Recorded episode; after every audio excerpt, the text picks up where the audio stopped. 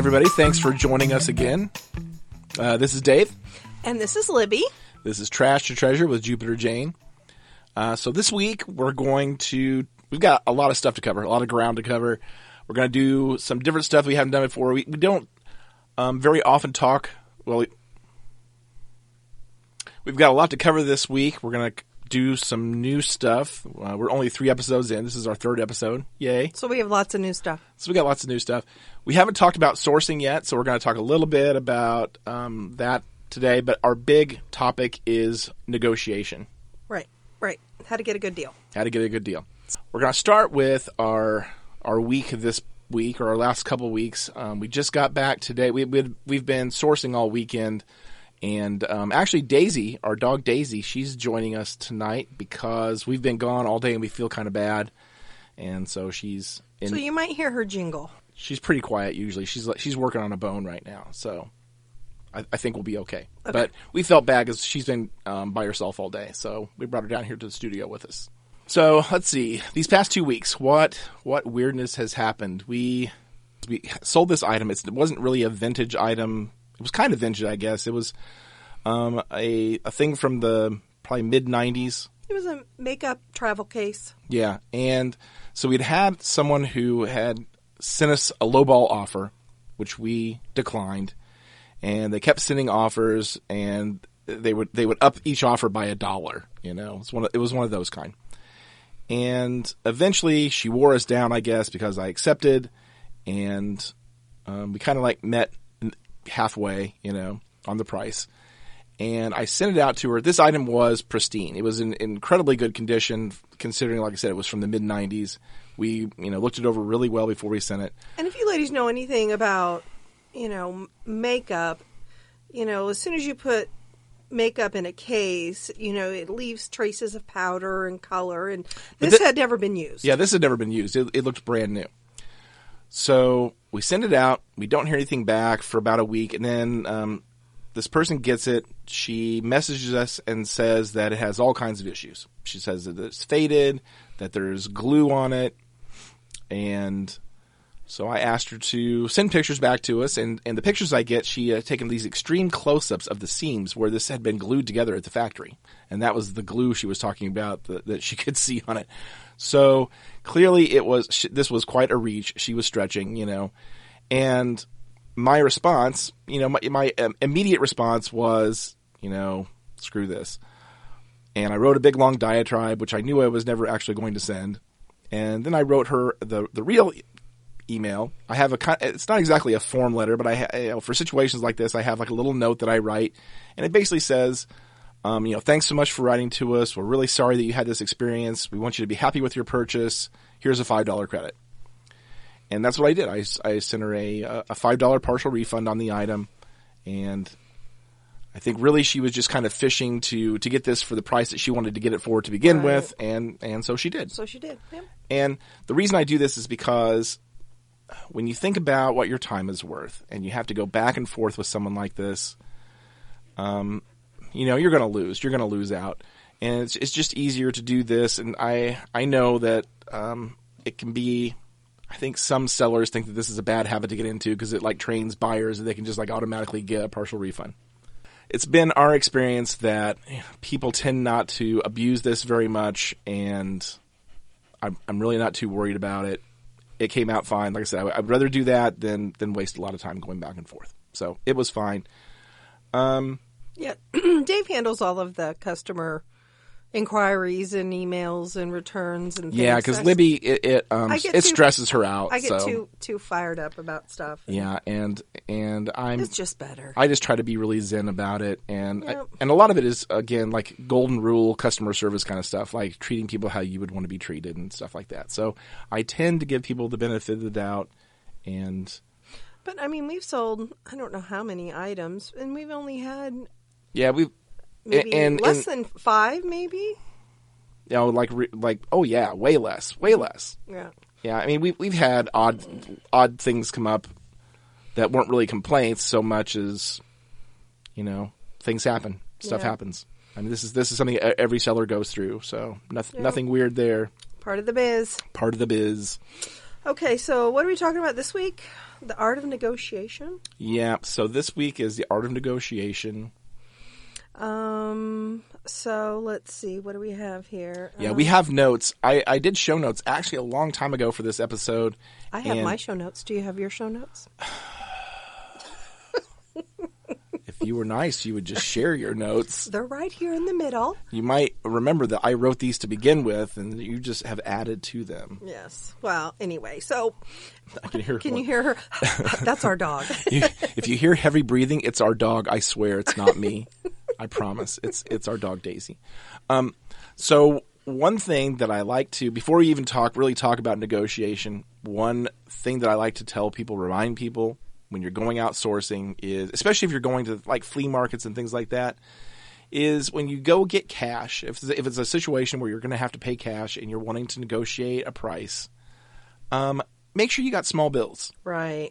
Y- uh, be prepared. Get your cash because you know you can't haggle over a sixty dollar price tag to bring it down to forty five, and then hand over sixty dollars in cash. I mean, I yeah, just, right. Or hand them like a hundred dollar bill. I mean, there's not there's nothing worse than like negotiating on something like that. You know, like like Libby said, you've got you've got the sixty dollar item, you could go negotiate it down to forty five dollars, and then you hand the person a hundred dollar bill. right. It just it's not kosher. It's pretty rude. So so when you go out sourcing like that, make sure you've got change, you've got small bills and things like that, and that also helps with some of the techniques that we're going to talk about Right. which So- will make it'll make more sense here in, in a few minutes. Okay, so first thing to know is that different methods work with particular contexts and particular personalities. So you kind of have to have some situational awareness and know who you're dealing with. Um, so not not all these situations are created equal. All right.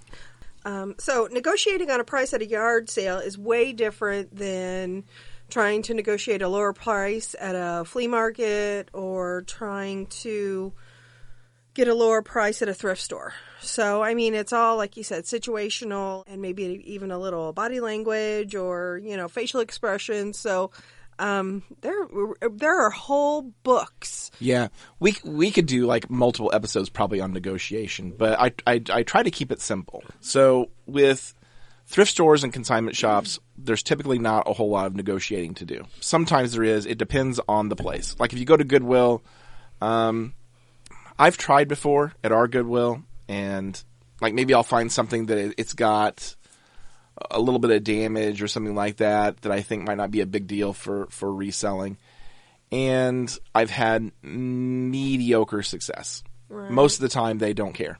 I don't. Yeah, I don't usually bargain at thrift stores or consignment stores. A lot of times they're big, with only one or two employees, and it's hard to find them. They're busy. They have to, you know, find a manager to see if they can do it, and it's just more than I ever want to mess with. Yeah, because a lot of times what happens with with uh, especially like Goodwill, Salvation Army, um, the employees don't have authorization to mark mark stuff down, so you have to wait on a manager, and it's it tends just to not be worth it. And like I said, uh, my experience has been that it, it's limited success anyway. Well, and I think so too. A lot of times, you know, thrift stores, it's for a good cause. Right, And, right. know- It's for a good cause, and so I'm I'm not I'm not usually inclined to negotiate much there anyway. Now, that being said, there are like mom and pop kind of thrift stores where you can do some negotiating um, because a lot of times you can talk.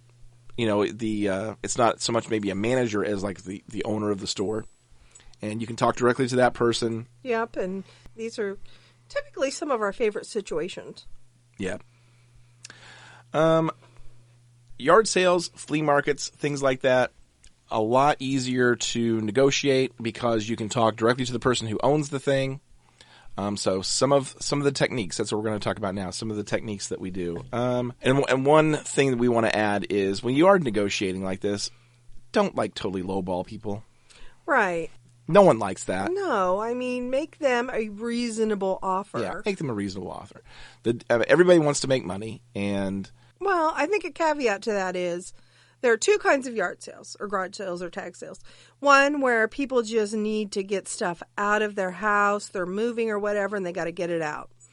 So those people are highly negotiable. And then there are the other kind where, you know, they want to make money. They know what they've got, they know what it's worth, and they're not they're not going to negotiate. Okay, so the first one I'm going to talk about, the, the first method is what I call the act of desperation. I love your names The- for the- these, by these, the way. These are my names that I've made up. You're not going to find, probably are not going to find these in a book unless I, you know, write a book. But so my first one that I that I do, I call the act of desperation. And so what that is, I come up to somebody and I'm and with this look like I just have to have this thing. Like my life depends on getting this thing. And I've already got the cash in my hand. And I walk up and I say, "Is there any way you could take $10 for this?" You know, because if you did, that would like make my world forever. Right. And, you know, and this is one of those instances where you don't want to lowball them, but make it, make it a reasonable um, want or beg or whatever you want to call it. Um, this one is really pretty effective. Um, And again, especially if it is a collectible. I think I've mentioned this before, but especially if it's like like a collectible or a toy or something, you know, like a vintage toy or something like that, I found it to be you know particularly um, effective because people then assume that you are buying it for your collection, which you may or may not be doing. But people assume that you're buying it, you know, because you're a collector, and this is just something you have to have to fill your collection out right. and you know p- people like to help people you know you know Right. uh, a lot of times we don't appreciate that as you know as scavengers as treasure hunters we don't appreciate it but people do want to help and so it makes them happy you know if they th- if they think you're uh, fulfilling a collection of something that you're really passionate about you're really interested in so is it deceptive if you are going to turn around and sell it on eBay? I, I don't know. Maybe maybe so. I don't. I never tell people what I'm going to do with it, so they're kind of like making their own in, inferences from Right. from how I negotiate. I guess. Right. So I, I guess that's one to put out there. You know, is is that a, is it a deceptive tactic to to approach it that way? I don't really feel like it is, but maybe it is. Maybe it kind of is. I think all negotiation is kind of deceptive. Right. Because I don't know you, you don't know me. Right. And again, this is one of those situations where you really want to make sure you have, you've got small bills because you're kind of like, um, in a way, you're kind of like pleading poverty, right? So you're walking up, you're saying, "Is there any way you could possibly take ten dollars for this thing? Because ten dollars is what I've got." Mm-hmm. I've we have done we have done that before where I mean, we'll I, I like just I just did this two weekends ago. Yeah, we'll be like, you know, pulling out wadded up ones from our pocket and saying, "Okay, here we've got exactly eight dollars and fifty seven cents. Will you take that?" The funny thing about that is, is that a lot of time for us that it is true. right, We're, Like, we have spent every last penny. We have spent every last penny, and we'll be rolling in on fumes, and we'll be like, "We've got eight dollars and fifty cents. Will you please take that?" And they'll be like, "You know." yeah, a lot of yeah, times sure. we'll laugh and it, yeah, okay. so yeah. Um. So next up would be Oh, these are good. Would be uh, okay. So uh, the next one up is the look of disinterest, and I think you know everybody probably kind of knows about this one, but maybe not.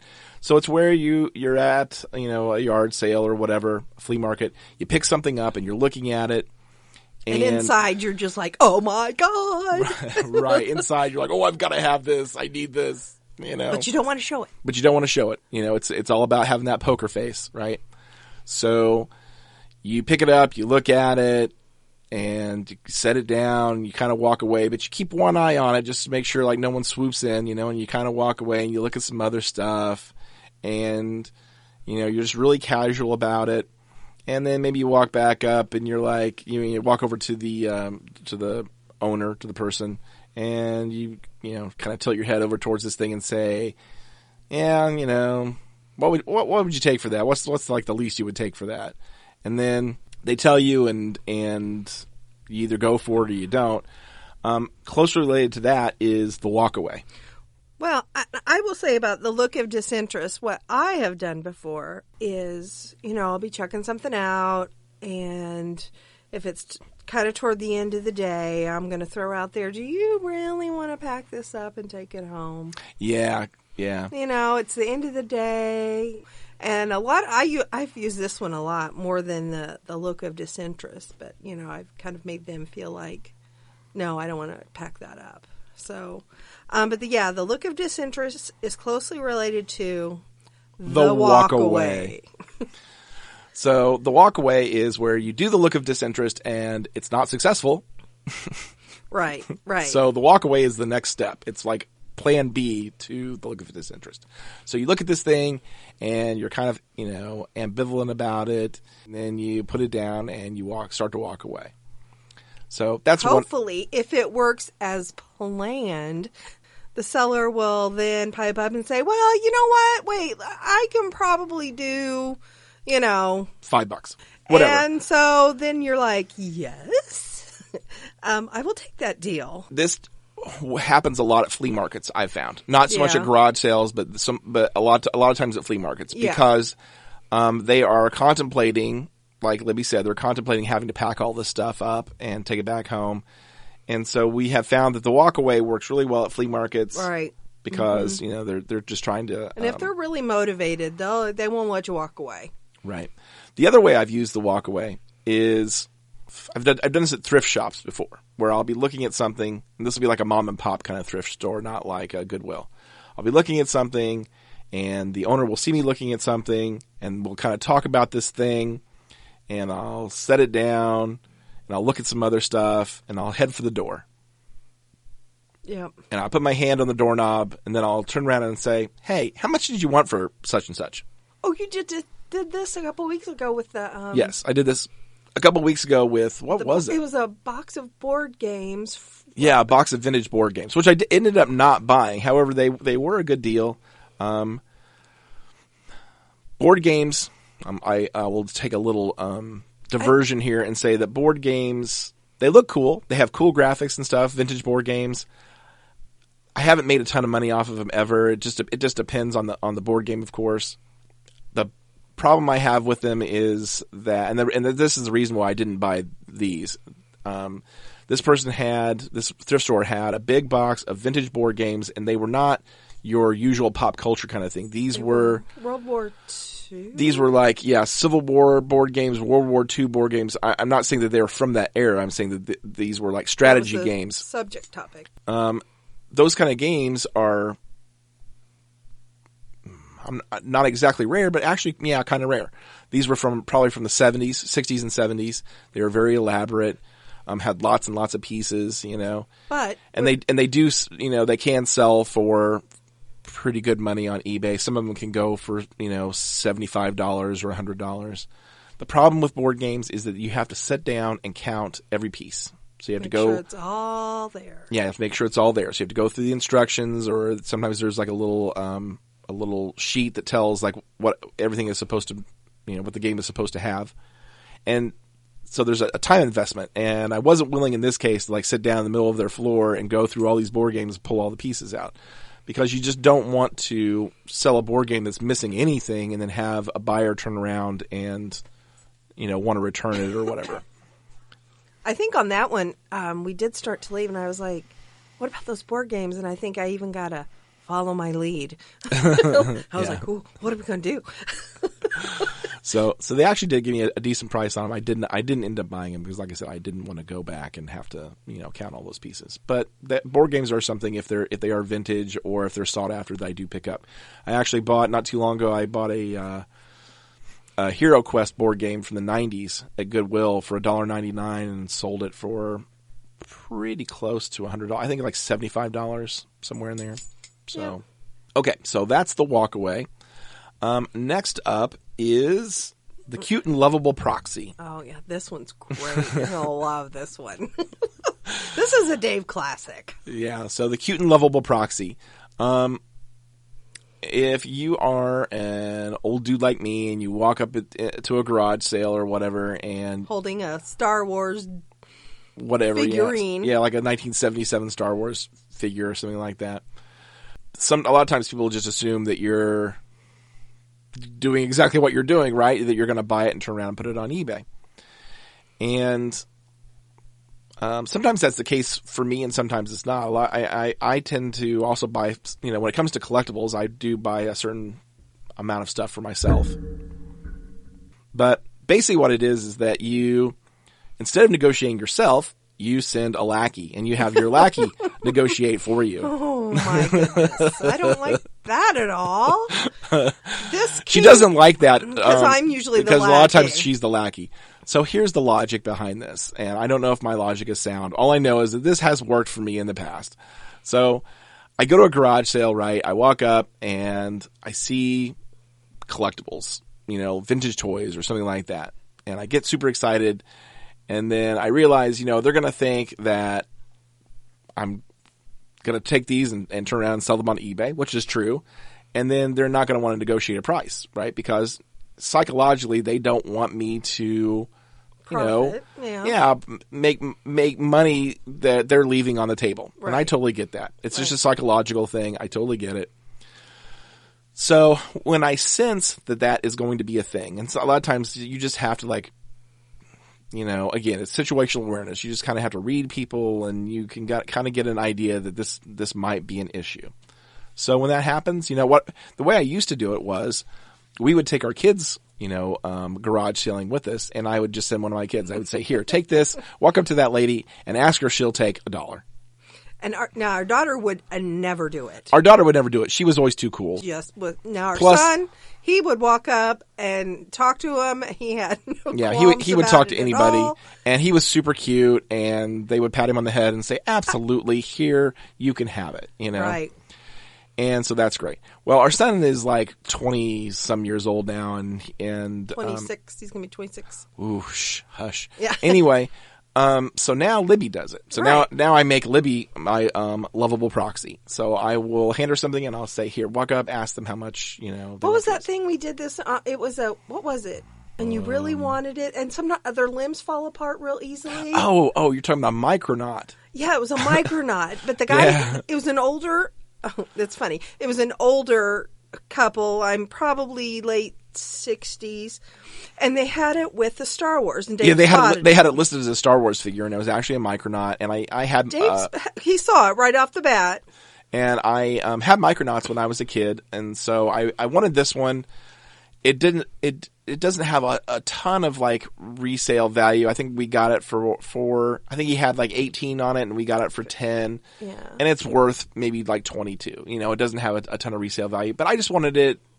I'm gonna sell it, but I wanted to have one in my hands again, just because I, it was part of my childhood. Well, and I, you know. And they fell apart really easy. So to find Yeah. a complete one, yeah, they they um they were very loose and their feet came off and stuff like that. So so it was rare to it's rare to find one these days that is complete. And this one was complete.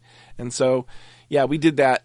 We did the the lovable proxy. So I I gave it to Libby and Libby walked up there and how much do you want for that?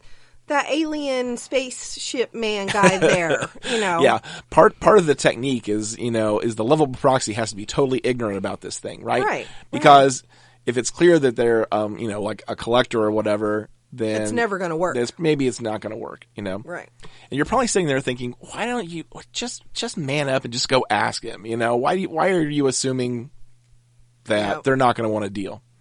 But again, this is based on our years and years of experience doing this. We've been doing this for a long time, and it works. It totally works. Trust me. I, I would actually say that uh, there's a lot of times where Libby's probably a better negotiator than me, because because she's not squeamish about it at all. I used to be like really squeamish about it, and I didn't I didn't like um, negotiating.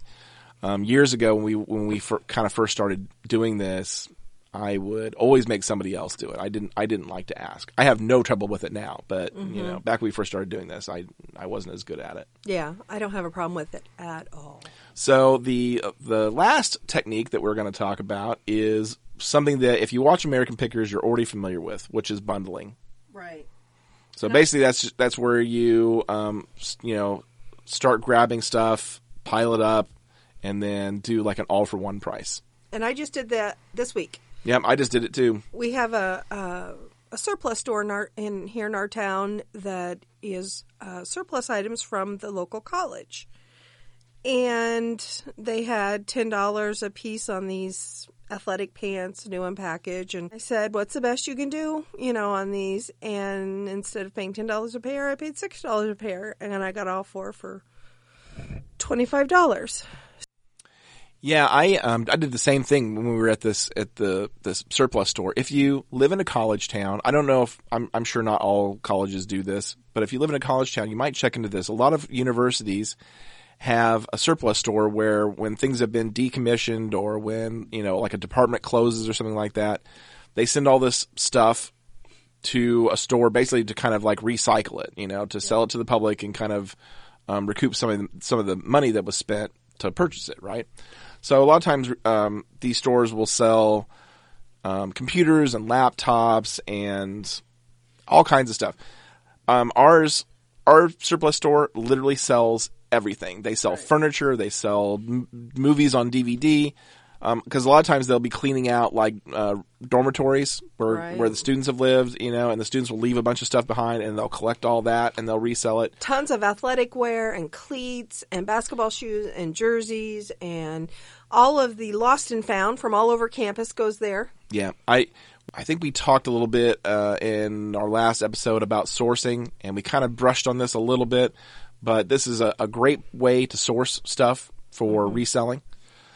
Our surplus store even had a pallet of vacuum tubes, like like new old stock vacuum tubes from RCA, all different kinds, and oh, um, they had they had tons of beakers, which would probably have been a good pickup because I think the big yeah, she's ta- she's talking about labware, you know, like lab lab glassware. microscopes and I mean and curtains and tables and credenzas. I mean just everything. I'm literally it was just they have a little bit of everything.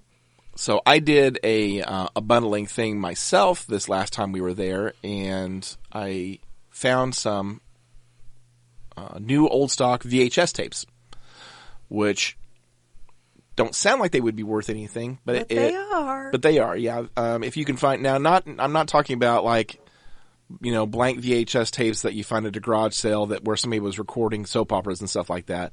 I mean like brand new, fresh VHS that are still shrink wrapped in bundles that are you know basically new, new old stock. Yep. Those could be worth some money. And found I think like four, three or four bundles of those, Right. And bought them for three bucks a piece, and we just sold them for close to a hundred dollars because he had five on him. He wanted yeah, they they had uh, actually six dollars. They wanted six dollars a piece, and I got them for three dollars a piece by bundling them up. And the reason they're they're valuable is because they don't make. I don't believe they actually make any new media now for VHS.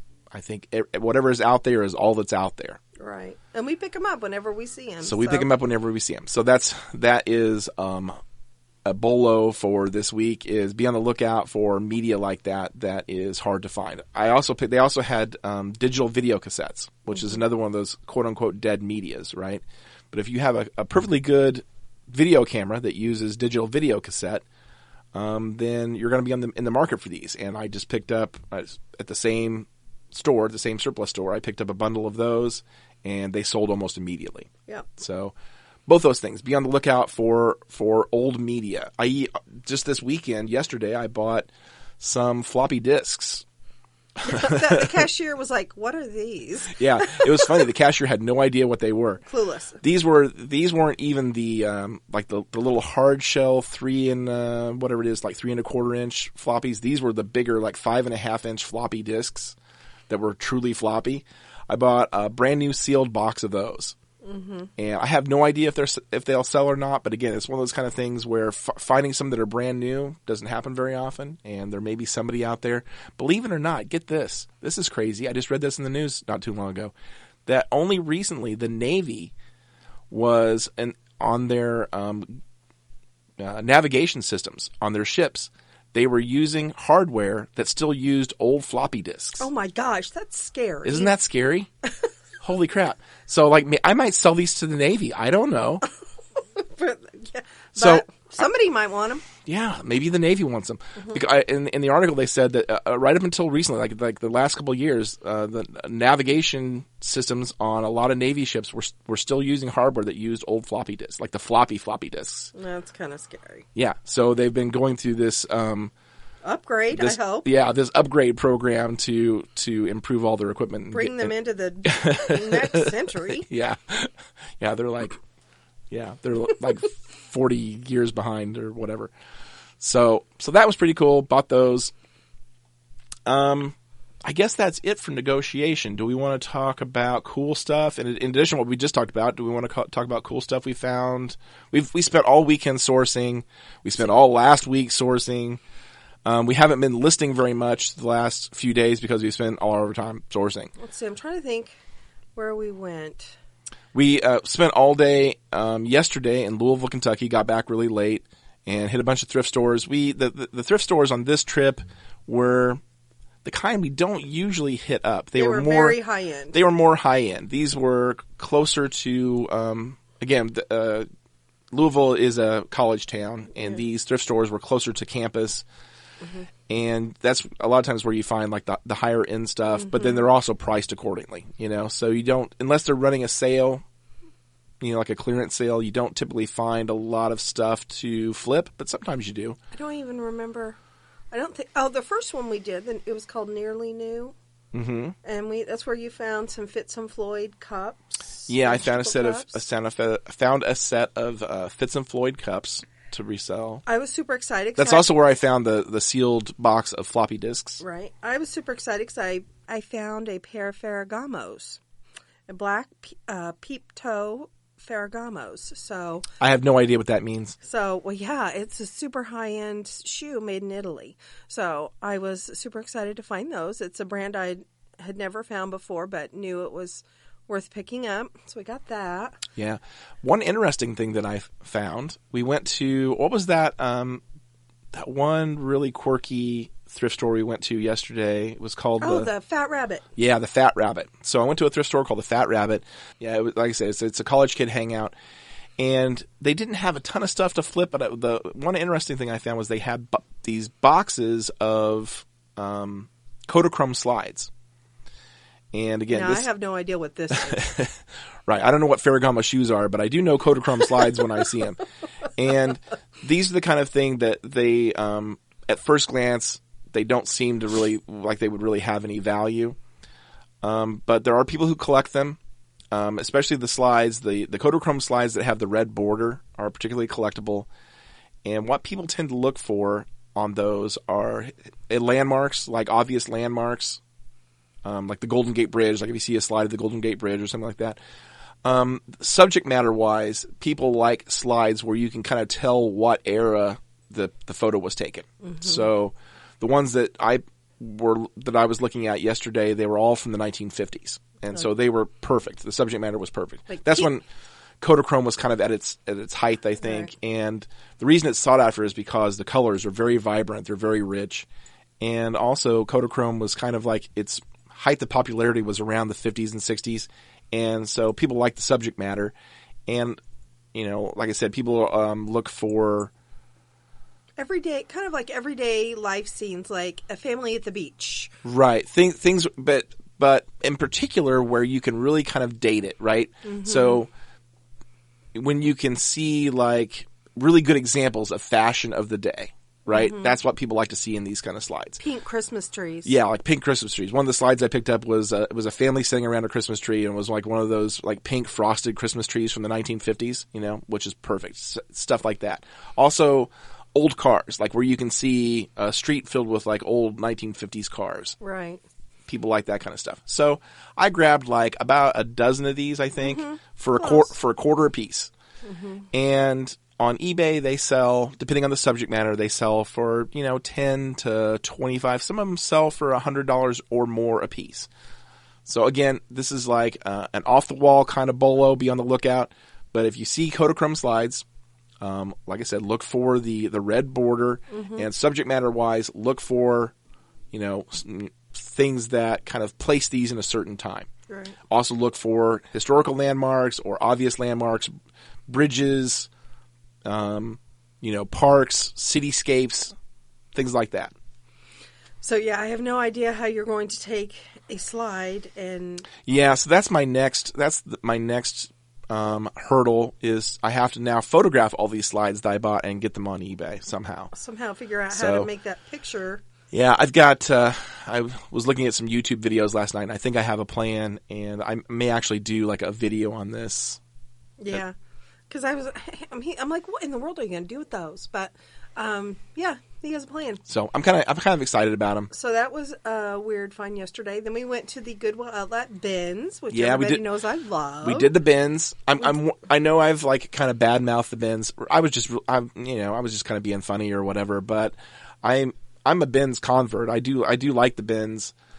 last night. If if I like the bins, if you can find good ones. Right, and we did. We this is a new Goodwill outlet that opened up in southern Indiana, almost almost to Louisville in Clarksville, I think. Clarksville, yeah.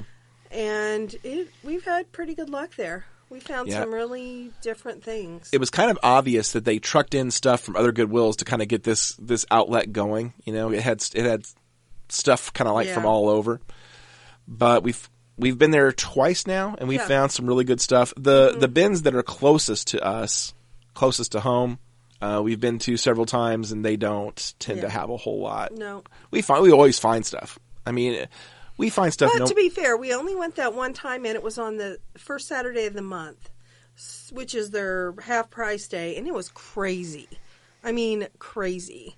So, I mean, where we went last night was a lot more laid back and a lot less people, and Yeah, uh, some bins, some Goodwill bin places, Goodwill outlets, um, it's just like a crazy free for all, and people are throwing elbows and stuff.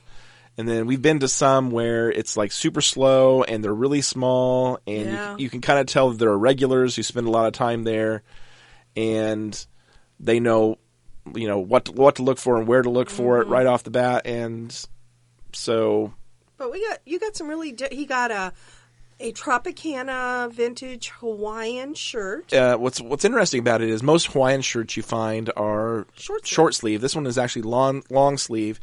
If you were alive in the '70s, you might remember that for about a minute there was this fad of what they call paper shirts. These like dress shirts that felt like they were made of paper and they were like really crinkly. I grabbed it because it was um, strange and unusual, and I always look for the strange and unusual. Um, you also grabbed what looked like a Japanese kimono.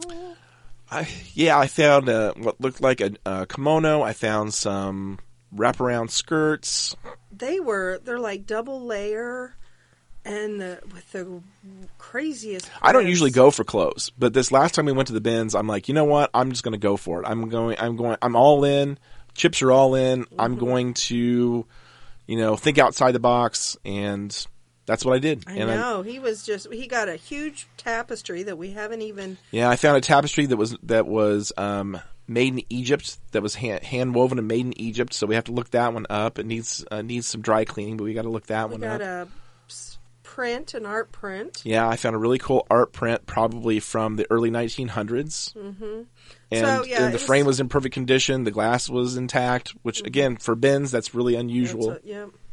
So, um, oh, and you got a VC. What was that? A VC? Oh yeah, I got a uh, DVD and VCR combo. Again, one of those retro kind of things that a lot of people don't think have any value, but they actually are sought after. Believe it or not, I'm not sure why. I'm not sure why people want those, but they do. They do so I got it for however much it was, probably you know probably a couple bucks. probably a couple bucks, and they're they're going for hundred and some on eBay. So Yeah. So we're gonna clean it up and put it out there. Then today we went to two. Well, we went to a hobby store that was going out of business. yep, Um, and did some retail arbitrage there. Uh, they got a couple things. and then we hit uh, a couple other. Two uh, Mom and pop thrift stores. affiliated thrift stores that were. Well, the one was huge. It just kept going on and on and on. Um, and we got a ton of stuff from both of those. So Yeah, bottom line is we've got. Um, you know, I think the the most fun doing this for anybody who does it probably is the sourcing. right, that's my favorite part. That's my favorite part. I like the sourcing. Well, that and the organizing. I'm pretty Well. big on that. She's weird that way. Um, I'm one of the few guys, I guess, that maybe enjoys shopping. Oh, I don't yeah. know. I like I like to shop. He does. It's great. It's wonderful. and um, so we spent a lot of time sourcing these last couple of weeks, but we have not spent a lot of time photographing, writing descriptions, listing, and stuff like that. That's the. We have two weeks before we uh, have our grandkids for five days, so we have got to get a lot done before then. So we will be very busy the next two weeks. yeah, yeah, we've got a lot. To, we've got a lot to get done. Oh. So, um, let's see. What else did I have on the agenda for tonight? I, I wanted to very quickly, and I don't know if this topic can be talked about very quickly, but I, I do want to talk about it really quick because I've noticed this coming up lately on forums that I've been on. I belong to a lot of um, eBay reseller groups and a lot of online eBay reseller forums and things like that. And a topic of conversation, and again, we, we'll probably devote a whole episode to this, but I want to put this out there now just because it's it's causing a lot of controversy. And if I can help somebody kind of understand this situation better, then I'd like to go ahead and, and uh, do that now if I can and help someone out. So I've seen a lot of talk about um, eBay managed payments. Mm, I have no idea. I just I heard somebody say one time that they weren't going to do it till they were forced to, and I was like, "What is it?" Yeah, so it's it's causing a lot of anxiety, I think, with with some eBay sellers. And basically, what has happened is, and I'm not sure how many people are aware of this, but you know, eBay and PayPal used to be all all one and the same, and they went their separate ways a few years ago. And as part of that agreement, um, eBay decided that they were going to create their own payment system to kind of re- replace PayPal or whatever. And it's called eBay Managed Payments. And as part of their agreement, as they are divorcing themselves from PayPal, um, they agreed to roll out managed payments to no more than 10% of um, sellers, eBay sellers, their first year, which was 2018 right. And then they were going to roll it out to, I believe, an additional 20% of sellers in 2019, and then by the end of 2020, it was going to be available to everybody. And so eBay managed payments is a, a payment system, just like PayPal is a payment system. Um, eBay will handle your payments for you, the the payment processing for you. And just like PayPal, people can pay with credit cards or debit cards.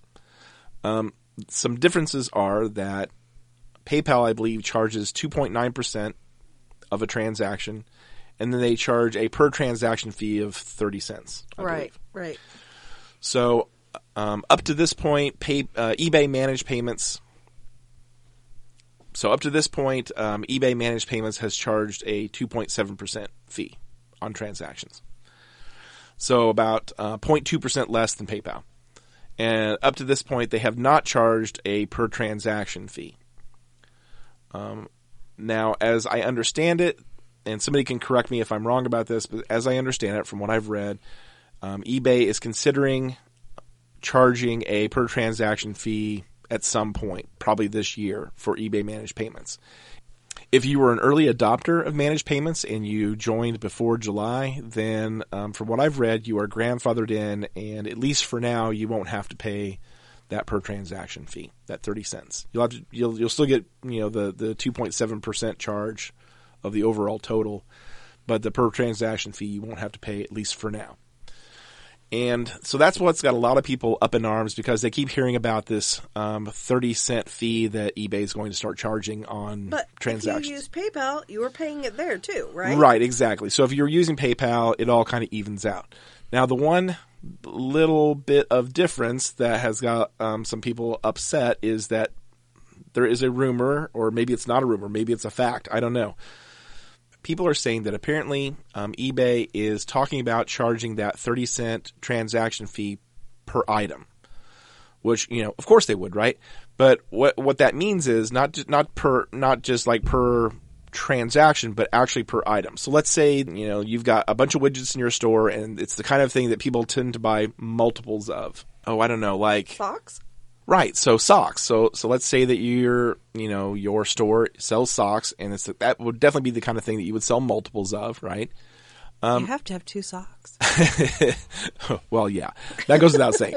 But you know, so so socks would be be the kind of thing where you know potentially your customers would buy more than just one pair. Um, so what people are saying is that eBay is talking about charging a thirty cent fee per item in a transaction, not just per transaction, but per item in a transaction. Wow. Yeah. So that is getting people up in arms.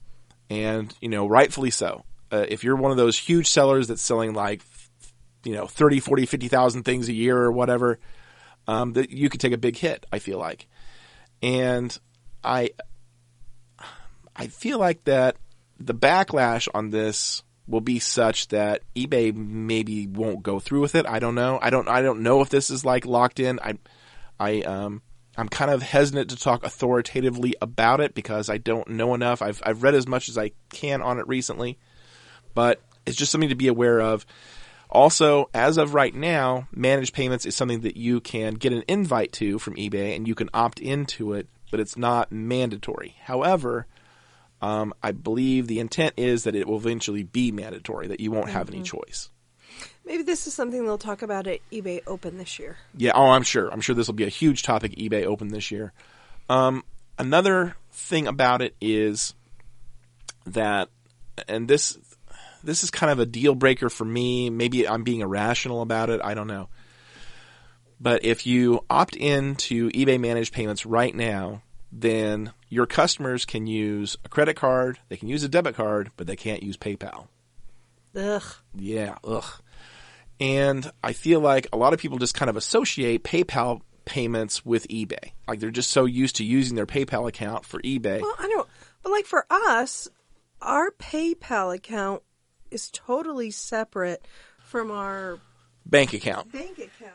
Yeah, we like it that way because it makes our accounting a lot easier. And the way managed payments works is that they deposit into your bank account. Um, so there's that. The other thing that I have heard from people who are using managed payments is that unlike PayPal, where you get the money immediately, with managed payments, because they're transferring money to your bank account, sometimes there's a delay.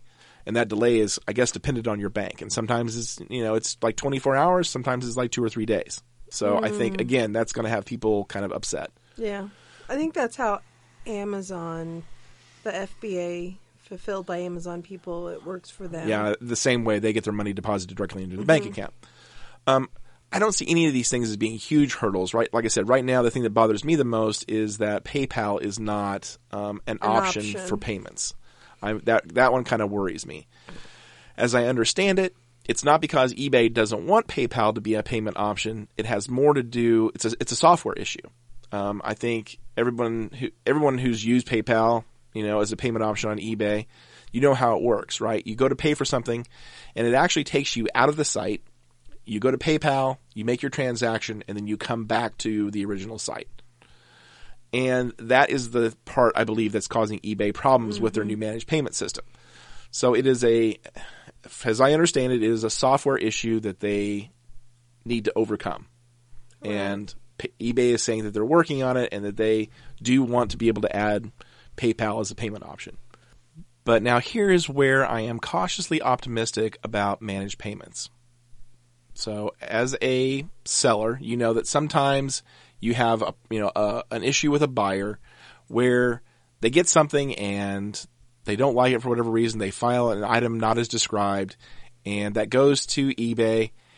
And if it's a bogus claim, eBay finds in your favor, and you're good. And then that person can turn around and maybe file the same kind of claim with PayPal, and PayPal does not find in your favor, and you're not good. But with managed payments, there's no PayPal for them to appeal to, right? There's just managed payments, and so it takes it takes that factor out of the equation. So if they paid with like their Visa card, because could they then go back? Could, could and- they go back and do a chargeback? I I don't know. I don't know. That's a good question, Right. Let's figure that out.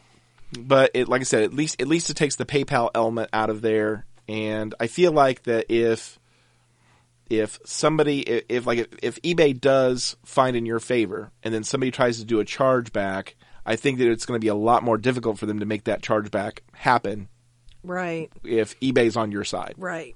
Makes sense.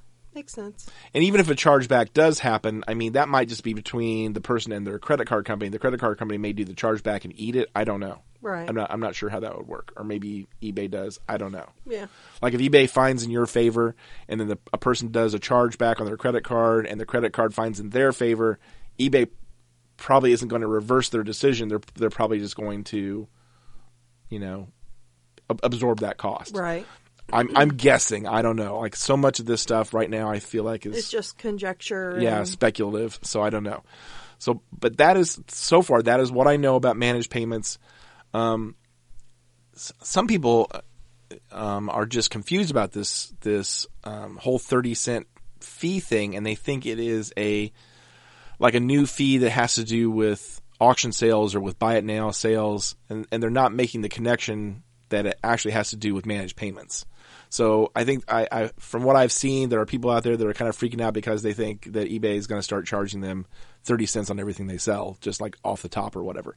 And that's not the case. This this is a wholly separate thing from the the auction or buy it now sales fees. You know, like the the listing fee or the final value fee. This has nothing to do with that. This is strictly a transaction fee, and so it's you know because people aren't you know, I, I feel like eBay hasn't done a very good job of marketing managed payments yet or or kind of telling people about it.